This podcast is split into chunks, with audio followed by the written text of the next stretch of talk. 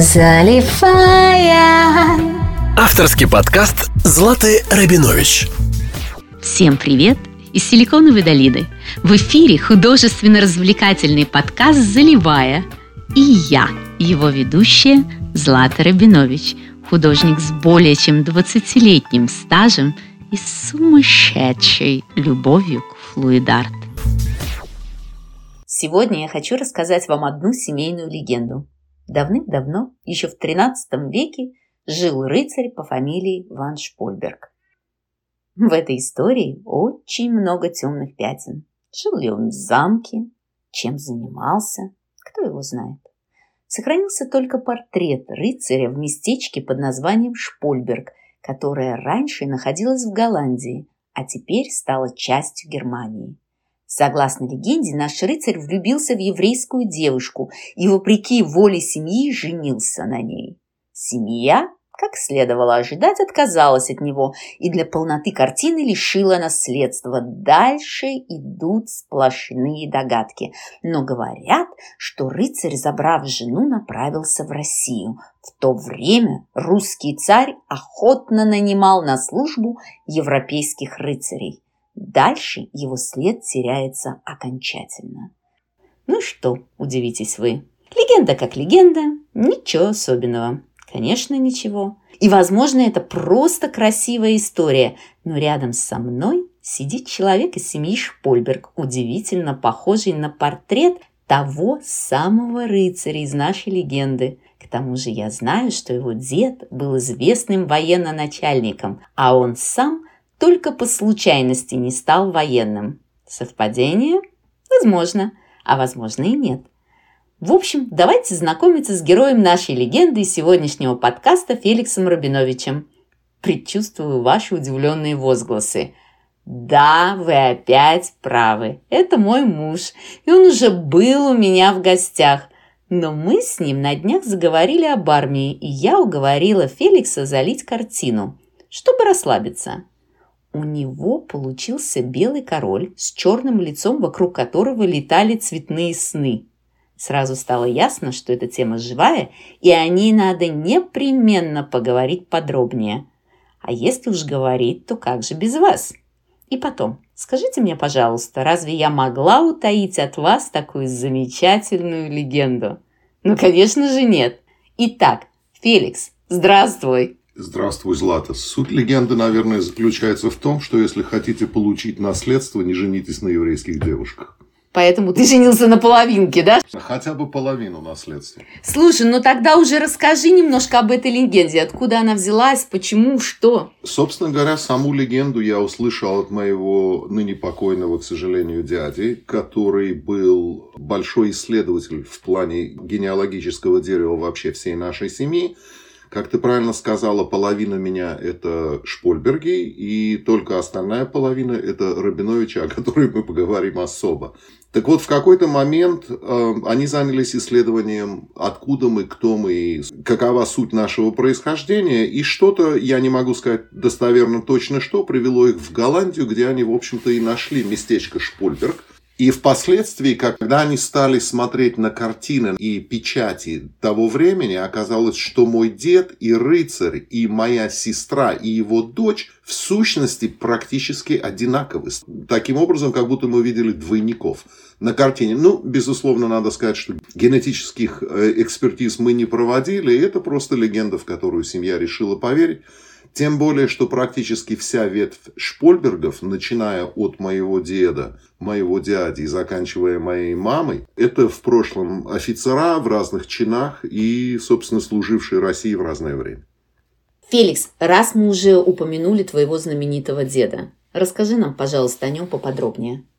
Ну, я могу только рассказать то, что я знаю, причем многое я знаю со слов моего дяди, со слов мамы и со слов тех, кто его ближе окружал, чем я, так как мы жили в Ташкенте, родился я, в общем-то, вдалеке от деда и видел его, в общем-то, не так долго, потому что он ушел достаточно рано. Но история говорит о том, что дед был очень известный и бесстрашный военно-начальник, закончивший войну полковником танковых войск, в свое время служивший с генералом Коневым. Он входил в 200 диких Жукова, это очень определенная история.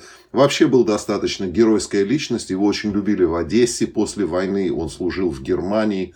Собственно говоря, практически сразу после войны его оставили в Германии. И впоследствии работал начальником крекинг-завода в Одессе достаточно долгое время. И, как говорят, по слухам, помог очень многим людям, был очень уважаем. Вообще была личность очень необычная и очень неординарная, как по поведению, так, собственно говоря, и по самой сути, кто он был. В нем было 14 ранений, он два раза горел. Иконостас, который он на себе носил, я даже не знаю, как передать, потому что на тот момент я еще был бесконечно мал. И вся память, которая сохранилась на сегодняшний день, присутствует больше в фотографиях и в историях. Есть книга, которая называется «Дорогами побед». Я не помню, кто ее написал, но дед там упоминается, причем в очень интересных выражениях и, собственно говоря, в достаточно детальном рассказе. Дед был командиром мотоциклетного полка. Танковый или мотоциклетный? Он назывался мотоциклетный, но я так понимаю, что это был, безусловно, танковый полк. То есть определение мотоциклетного полка включало в себя соединение как танковый, так и мотоциклетные, плюс пехота и плюс что-то еще. Официальное звание, которое зарегистрировано у Сергея Исаевича Шпольберга, это командир мотоциклетного полка. Феликс, я знаю, твой дед был настолько героической личностью, что его даже представили Герой Советского Союза но я никогда не видела ни книжки, ничего другого, как это было и куда девалась вся информация.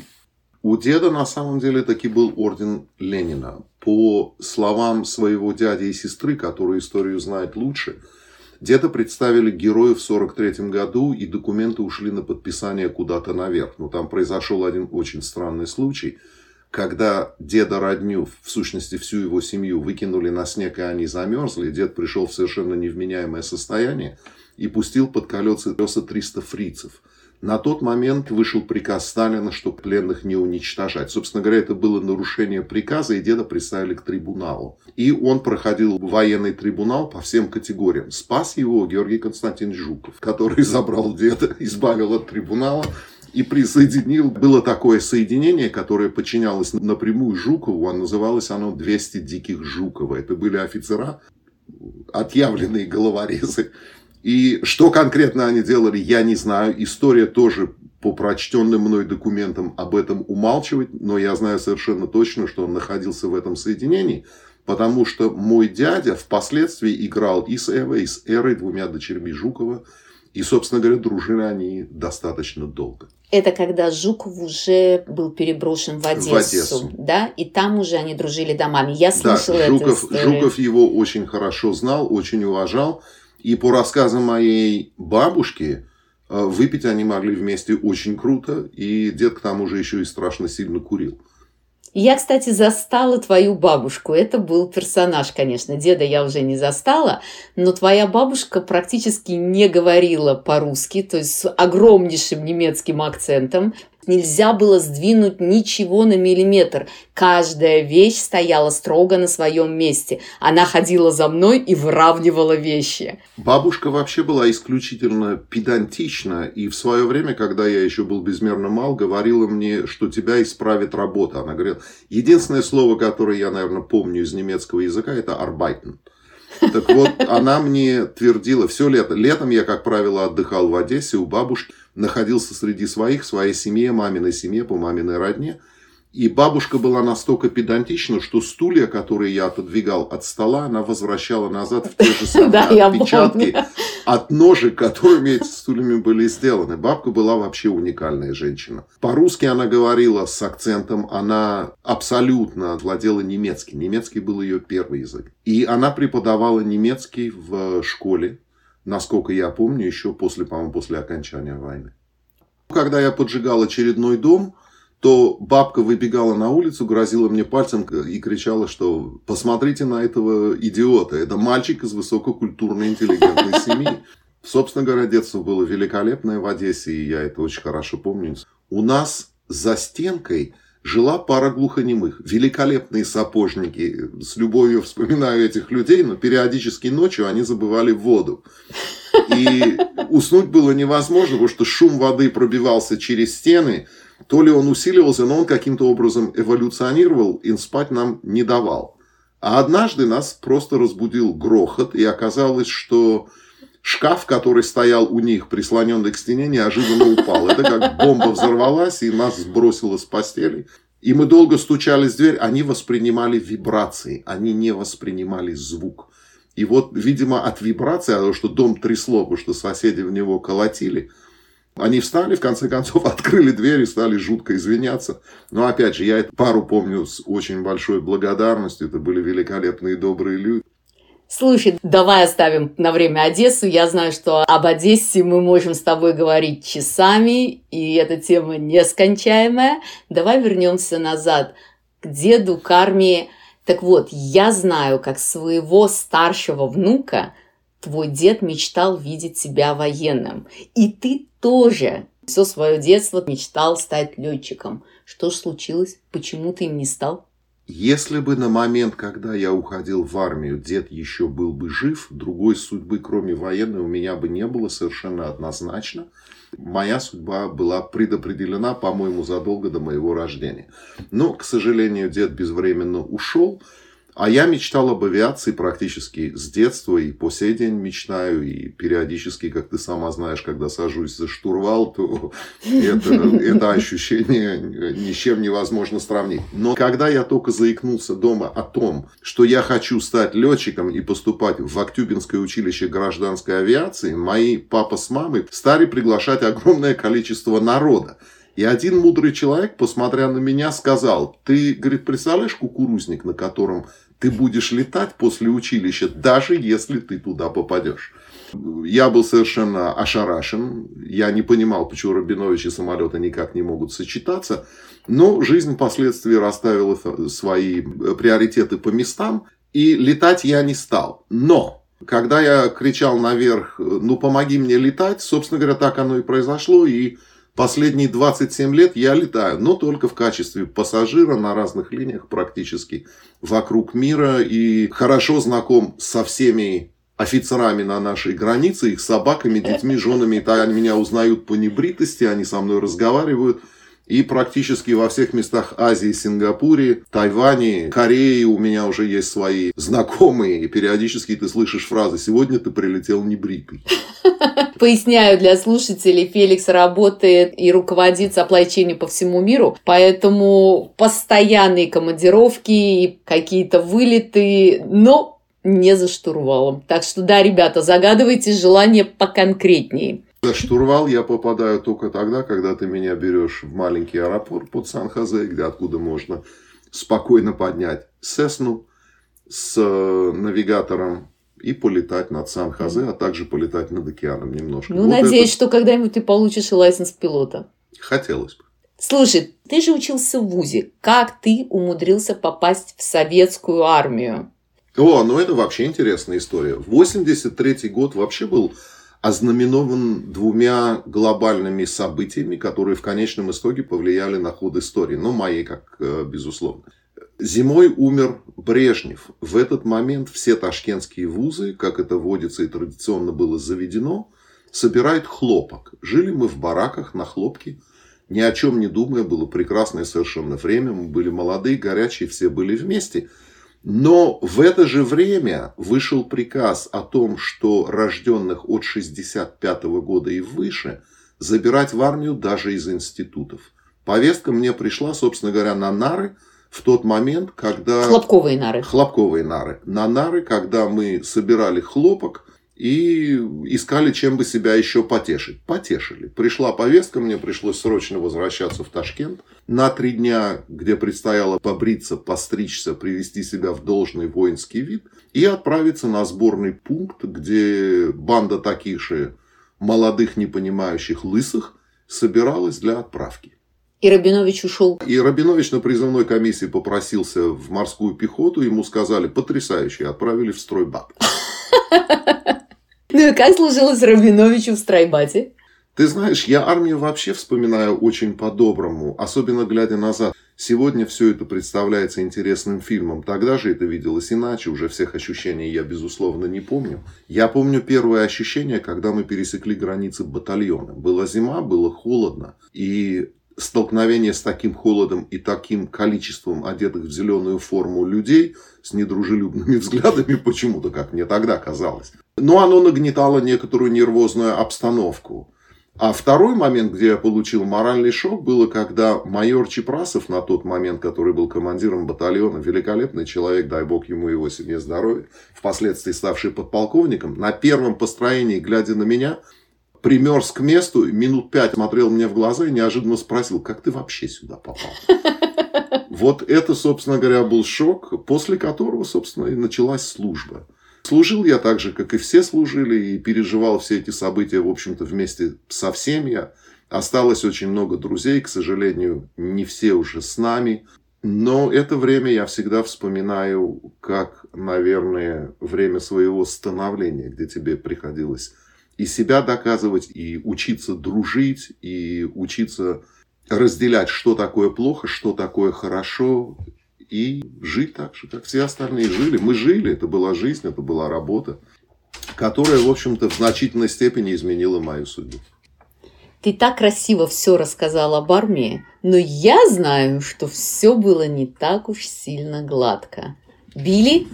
Ну, было. Накатили в самом начале по самой полной, и пришлось поваляться немножко на койке, чтобы прийти в себя.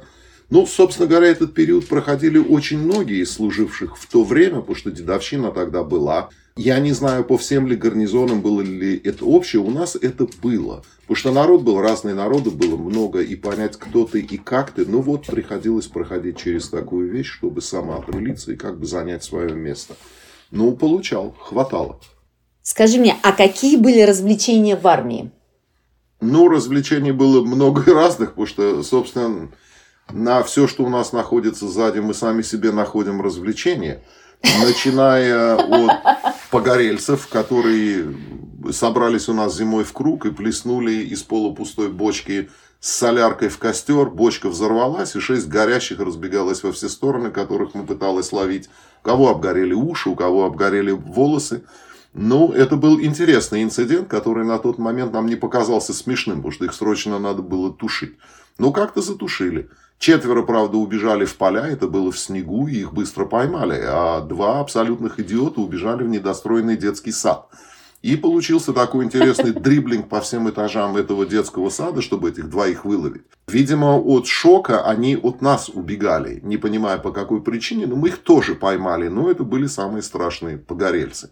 Было другого много интересного. Были спортивные соревнования на то, кто не дотянется мордой до льда. В смысле? Что значит не дотянется? Ну, надо было отжаться таким образом, чтобы не дотянуться до лужи. Были перетягивания каната, также было поднятие гири, которые не все на тот момент еще могли оторвать от пола. А, то есть это официальное? Это были неофициальные упражнения, так мы, собственно говоря, развлекались в те минуты свободного времени, которые вообще у нас первые полгода оставались. Ну, что еще было? Развлечений, собственно говоря, в армии вообще мало, потому что времени конкретно нет. Ты весь день либо работаешь и совершенно бесчувственный приходишь и валишься, либо тебя гоняют по плацу, нас пытались учить ходить, и это тоже не особо стройно вышло, потому что, ну, на кой черт, стройбатовцу ходьба и вообще дисциплина. Бери больше, кидай дальше, отдыхай, пока летит. Вот такой девиз. Вот такой девиз мы восприняли достаточно срочно. И, собственно говоря, нас достаточно быстро вытащили. Немножко, правда, погоняли, дали поползать по снегу с винтовками в шинелях. И, собственно говоря, вся подготовка на этом, военная подготовка как таковая на этом закончилась. И началась самая обычная работа. Закончил я ее монтажником пятого разряда. Мне нравилось висеть под потолком и ставить плиты, и строить, и находиться на уровне башенных кранов. Вот как-то вот так это все было. Это когда один из твоих друзей улетел вниз? Да, было дело, когда народ улетал с крыши, чистый снег, и попадал в сугроб со снегом, причем без единой царапины. Что, много народа летало? Ну, я не знаю, много ли, но хватало народу, падающего, валящегося стропилы, которые устанавливают к зданию, периодически забывают привязать. И когда их начинают развязывать, то иногда опоры, которые являются вставными, но это как удочка сборная. Старые удочки не были раздвижными, они вставлялись, стыкались в одна другую, они валятся. И происходят иногда казусы. Так я однажды попал в горячий керамзит с сапогами и невероятно здорово обжег себе ноги. О-о. Я знаю, что у тебя не только ноги, у тебя и лицо обожжено. Ну, это вообще интересный инцидент. Как-то тоже глубокой зимой я спускался с крыши и чувствовал что что-то сейчас должно произойти. Но это, как говорит, задница слышит. Вот она в этот момент дала чуткую команду, что сейчас что-то должно произойти. Никаких оснований, что что-то должно произойти не было, и я спокойно продолжал спускаться, пока не коснулся земли. Приблизительно в метре полтора, наверное, от меня была двухтонная битумоварка. Ну, все те, кто строил когда-то знакомые Значит, битумоварка нагревалась соляркой, которая подавалась по металлическому змеевику, но соединялась с баком от солярки резиновым шлангом высокого давления. На тот момент мы не знали. И никто из нас не мог даже предположить, что в парообразном состоянии солянка работает страшнее, чем серная кислота. И вот в тот момент, когда я коснулся земли, и левым боком оказался прямо напротив форсунки, в которой сгорала солярка, подогревая битум, то шланг обрезала. И в этот момент время остановилось. И вот когда говорят, что время относительно, вот это я сегодня помню совершенно точно. Не знаю, сколько секунд это происходило, потому что я немного помню. Но шланг перерезала, вот это количество пара, выбитое из шланга, рвануло в горящую форсунку, из него вылетело пламя и произошел взрыв. И меня бросило на какую-то деревянную опору. После этого я мало что помню. Я помню только как я очнулся, мне мазали кремом лицо. И второй момент, который я помню, это когда я открыл глаза и увидел потолок. Белый, было тихо и тепло. Я думаю, это рай. А потом стало немножко больно, и склоненные лица ребят говорили, ну вот, он живой, только слегка подгоревший, и у него уже волдыри на морде. Ну, там много было рассказов, пришлось поваляться. Вечером пришел полковник, сел рядом со мной и говорит, ну, помучаешься, говорит, 24 часа, сынок, а я привязанный. Только, говорит, лицо не дери, говорит, потому что будет больно. Он как в воду смотрел. Вот ночью оно, это ощущение и пришло. Но ничего, на следующее утро как-то уже выжил сынка, да? Да, вы, да, выжил сынка, уже заулыбался и стало нормально. Вот когда говорят, ты что-нибудь происходило, я говорю, да, даже смешно рассказывать. Взорвался с битумоваркой. Ну, нас горело двое. Был я и был наш повар из Армении, Лева Карапетян. Ну, тому пришлось похуже, потому что все пламя, в сущности, попало ему в лицо. И он обгорел значительно сильнее. Слушай, скажи мне, за что ты такой хороший чуть-чуть не угодил в штрафбат? В то время, когда я пытался стать шофером, размахивая перед начальством правами, потому что это была блатная работа, было классно, ты всегда в доке, тепло, и, в общем-то, мы все пытались избежать каких-то полевых нагрузок, поэтому искали теплые места, врать не буду. У меня были на тот момент уже права на грузовой автомобиль сразу после, после школы. И я пытался найти теплое местечко водителям. Местечко мне дали, как ни странно. Посмотрели, что я могу вывести машину из бокса и загнать ее в бокс. Правда, опыта вождения по снежным дорогам у меня не было. И по обледенелым тоже. А в Подмосковье, в районе Нарафаминсков, собственно говоря, когда начинается зима, дороги обледеневают. И обледеневают сильно и тормозить и разгоняться на такой дороге, но еще и маневрировать.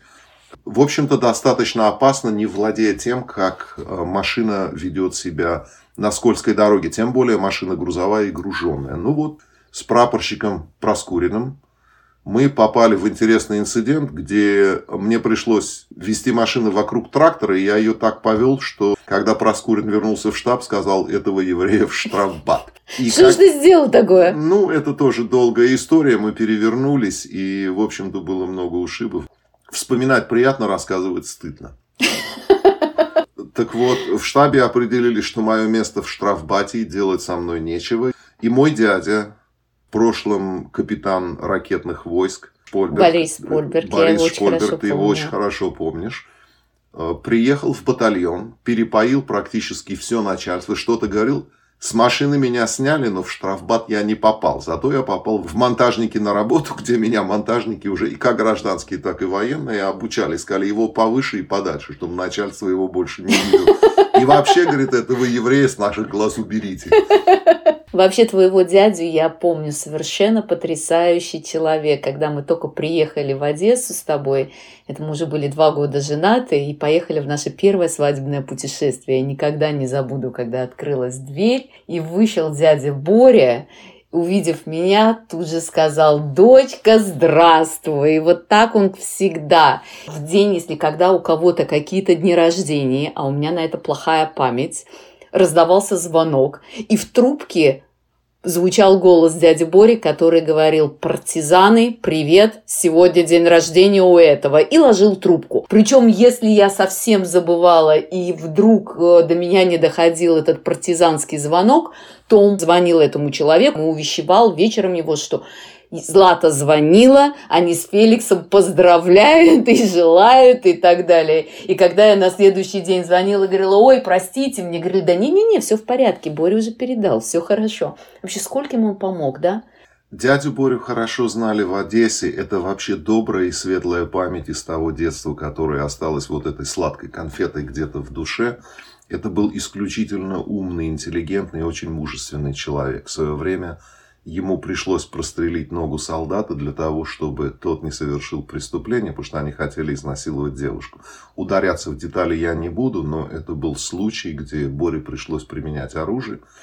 И, собственно говоря, как говорят, он сделал это совершенно не колебаясь. Ушел он из армии капитаном ракетных войск.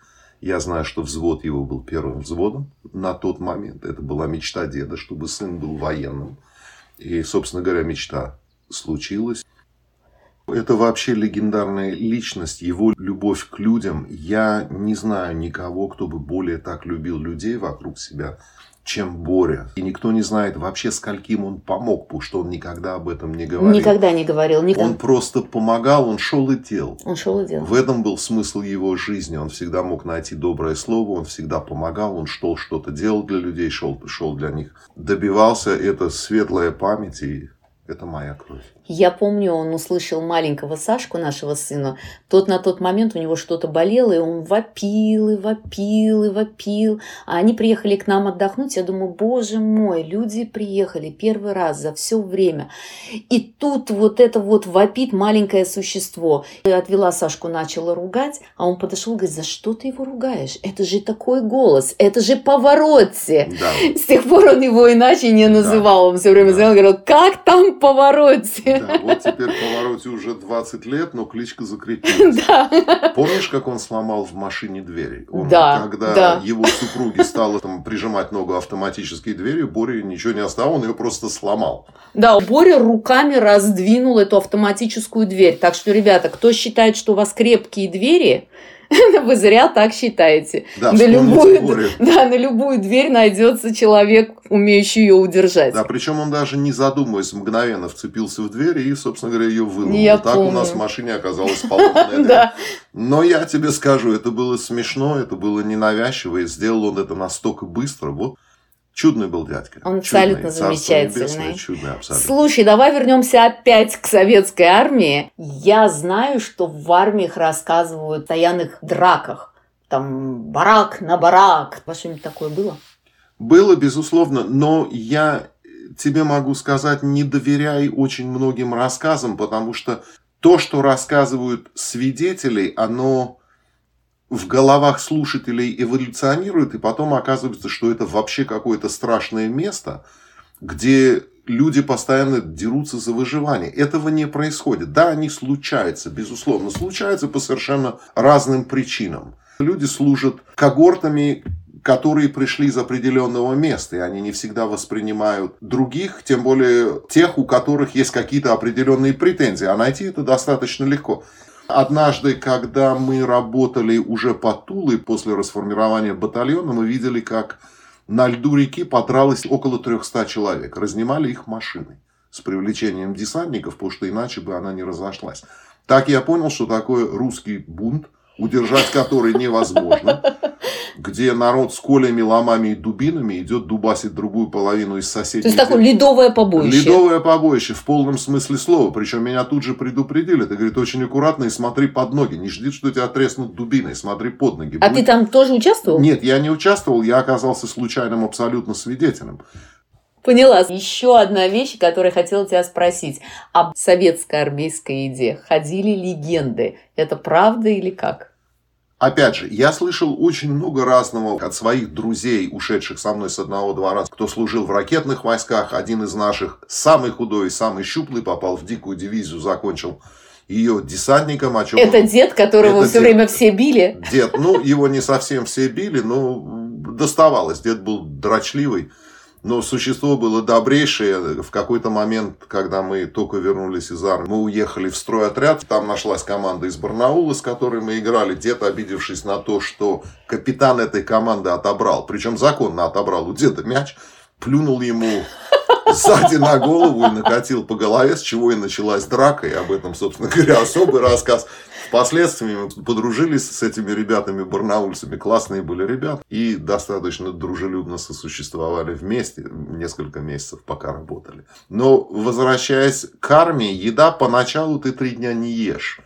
Потому что мамины пирожки с армейской едой никоим образом не сочетаются. Каша размазня дома и каша размазня в армии – это разная размазня. К этому надо привыкнуть, но организм молодой и все время жутко хотелось сахара постоянно хотелось сахара. Сахара нам выдавали мало. И кто-то недавно на Фейсбуке поставил, помните ли вы это? Это была солдатская пайка с утра, металлическая кружка, кусочек масла 15-граммовый, кусочек сахара и э, белый хлеб. Нам давали и белый, и черный. Черный есть было, как я тогда помню, практически невозможно. От него была страшная изжога. Но мы его ели. К свинине мы тогда, особенно выходцы из Узбекистана, особо приучены не были. Это был, в общем-то, а, еще один барьер, который пришлось перешагивать. То есть, начало было интересное. Впоследствии ты просто привыкаешь и уже ешь, что тебе дают. Ну, там еще и местные. Там, где мы строили, самое светлое пятно, если говорить о еде в армии по жизни, с Геной Мироновым, которого ты, в общем-то, знаешь достаточно шапочно. А это красавчик парень, которого мы встретили, да, этот? Ну, я не знаю, о ком ты конкретно сейчас ну, под говоришь. Два... Меня... Парень по два метра, огромные голубые глаза, ну, тебе тогда широченные плечи. Ну как? Безусловно. Ну а кто же? Мирона и меня считали близнецами, причем почему-то грузинами. Это, До это момента, пока вы открывали льстили, рот. Дорогой. Я так понимаю, ну я с твоих слов понимаю, что льстили, наверное, мне, безусловно. Мирон был мотогонщик. Мы строили коровник и первый раз увидели, как сливают молоко в огромные рефрижераторные ванны, и там же охлаждают. Вот тогда мы напились молока и наспор поспорили, кто съест больше яиц. Мирон съел 25.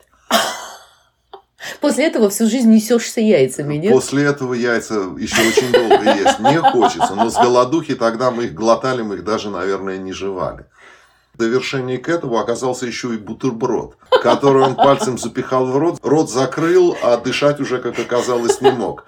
И открыть рта уже не сумел. Поэтому пришлось четверым солдатам Мирону раскрывать челюсти и выковыривать палкой эти куски хлеба, чтобы он, не дай бог, не задохнулся. У него зубов не было два раза в армии. Когда мы служили в Алексине, рота стояла в низине.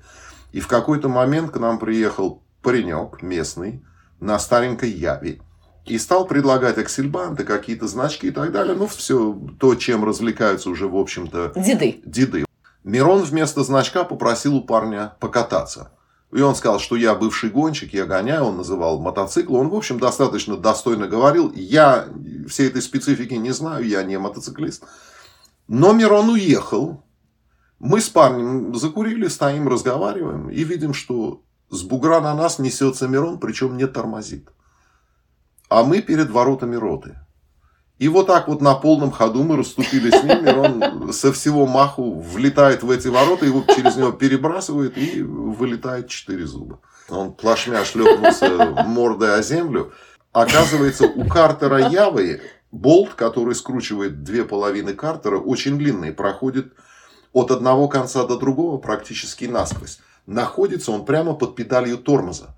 Так вот, болт выехал и не дал педали тормоза полностью подключить тормозные колодки. Из-за этого машина не тормозила. И вот так вот он на полном ходу въехал. А второй инцидент с зубами произошел, когда мы шли через населенный пункт с частными домами, в которых росли яблони, и, видя эти ветки с яблоками, сорвали несколько штук для себя, набили гимнастерку, хотели притащить ребятам. И Гена по ходу ухватывает яблоко, кусает его, и в яблоке остаются четыре передних зуба. Зубы у него были вставные, зубы остались в яблоке, а Мирон стал похож даже не на летучую мышь, а скорее на вампира. И вот он шел и говорит, сволочь, сволочь. Вот это выражение гадит. Я могу себе то яблоко представить с зубами. Да, яблоко, собственно говоря, зубами продолжило свой путь до роты, где посмеялось еще, наверное, человек 60 над этим капитально. Но опять же, мы собрали ему деньги и отправили в Тулу. Этот гад, как оказалось, вместо вставки зубов деньги пропил. У него даже появились дурные привычки, когда он, лежа в госпитале, с утра должен был съесть чебурек, запить его кофе. Нам было жутко жалобно, за что Мирона тоже, в общем-то, слегка побили. Потому что день, у нас денег-то у нас не было, и, собственно говоря, собирали мы их по крохам. Вот, Нехороший человек. Да, да. Общем, Мирона можно назвать одним словом, нехороший. Закончили мы службу с Геной вместе и долго еще дружили в Ташкенте до момента, пока не разбежались. Было много хороших ребят. Вообще хорошее было время. Слушай, ты знаешь, я помню, мы относительно недавно собрались и поехали на очередное награждение э, сына нашего друга, это было в Джорджии, да, если я не ошибаюсь? Да, Форт Сил, по-моему. Форт Сил. И я помню, как ты ходил по этому городу и говорил, это вот так они живут, это вот так они едят. Я помню, у тебя просто были круглые глаза. Ну, это вообще был культурный шок, потому что я до этого момента в американском форте, военном тем более, никогда не был. Ты въезжаешь в город. В городе свои парикмахерские, свои магазины, свои кинотеатры, свои дома, в которых живут от офицерского состава до солдата. Но когда я услышал, что солдаты живут в доме, просто четыре человека в доме со своей собственной кухней, и вечером он может снять военную форму, поменяв на гражданскую, пойти в магазин и купить себе бутылку водки, вот тут меня пробило насквозь. Я повернулся к Гарику и спрашиваю, а мы тогда где служили? Интереснее всего было то, что были выходные, и Сашка привел нас к своим ребятам наверх, тоже афганцам, бывшим ребятам. И он говорит, вот, посмотрите, русское вторжение на американскую базу. Мы все посмеялись, они нас провели через длинный достаточно кабинет и вывели на плац, на котором стояло, ну, наверное, штук 20 пушек и все хаммеры, которые они вернули с Афгана. И на тот момент мыли и приводили, собственно говоря, в порядок. Вот тут у меня был второй шок. Потому что мало того, что ты попал на американскую военную базу, но тебе еще и дают потрогать оружие которая на этой базе разгруппирована таким образом, ну, чтобы контингенту было удобно с ним работать. Вот это был второй шок. А я ну, помню, как я тебя выковыривала из одной из такой машинок. Собственно говоря, это было, безусловно, интересно. Очень интересно. Я думаю, что сейчас все это эволюционировало. Да, безусловно. Да. Я думаю, сегодня и в русской армии все да. совершенно по-другому, очень много да. изменилось даже не армия. Дело ведь на самом деле не, не в армии. Был ты в армии, служил ты в армии. Это все уже дополнительное. А вот этот, наверное, мужской дух и желание, и возможность, и понимание, что если нужно защищать Родину, мужчина должен встать, пойти и защищать. Я помню, ты с детства все время говорил нашему сыну, что ты мужчина, если тебя обижают, ты должен давать сдачу. И вот приходит наш сын, тогда ему сколько лет, шесть было, да, и он приходит весь такой опять побитый где-то, и ты тут же к нему подлетаешь и даже не спрашиваешь, за что. Ты ему говоришь, ты сдачу дал? И наш сын так, да, я сдачу вначале дал, а потом меня побили. Я так это и запомнилась. В общем, иногда можно дать вначале сдачу, а потом тебя побьют. Ну, в общем, ты знаешь, на самом деле я рада, что вот этот вот мужской дух жив. Ты знаешь, на самом деле я хотела записать эту программу именно к 23 февраля, потому что вот буквально через пару дней будет 23 февраля. И как-то я понимала, что ну, не вспомнить о советской армии в нашем доме, наверное, практически невозможно. Поэтому спасибо тебе огромное и за то, что ты служил, и за твои истории, и за то, что ты сам мужчина и дружишь с такими же, и растишь мужчину. Дорогие мужчины, те, кто нас слушают, спасибо вам огромное от всех женщин. Дай Бог всем служащим здоровья, чтобы они вернулись домой к своим матерям и счастливо продолжили свою жизнь. Дай Бог. Вне зависимости от того, в какой армии они служат. Абсолютно. Армия есть армия. Храни Господь всех, всех ребят. На этом, ребят, мы с вами прощаемся. Всего самого-самого лучшего. Спасибо, что эти полчаса вы провели со мной. Если вы хотите увидеть результаты нашего сегодняшнего труда, то не забудьте посмотреть мои социальные сети, где меня очень легко найти под ником ZartFun. Специально для вас я собрала все ссылки внизу. А уже в следующем выпуске подкаста вас ждут новые техники Fluid Art, а также веселые, интересные истории. В общем, будет необыкновенно интересно. Я жду вас каждую неделю. Не пропустите. Подключайтесь сами, ставьте лайки и зовите своих друзей и знакомых, чтобы было потом с кем обсудить. Я не прощаюсь. До встречи, мои дорогие. Заливая. Авторский подкаст Златы Рабинович.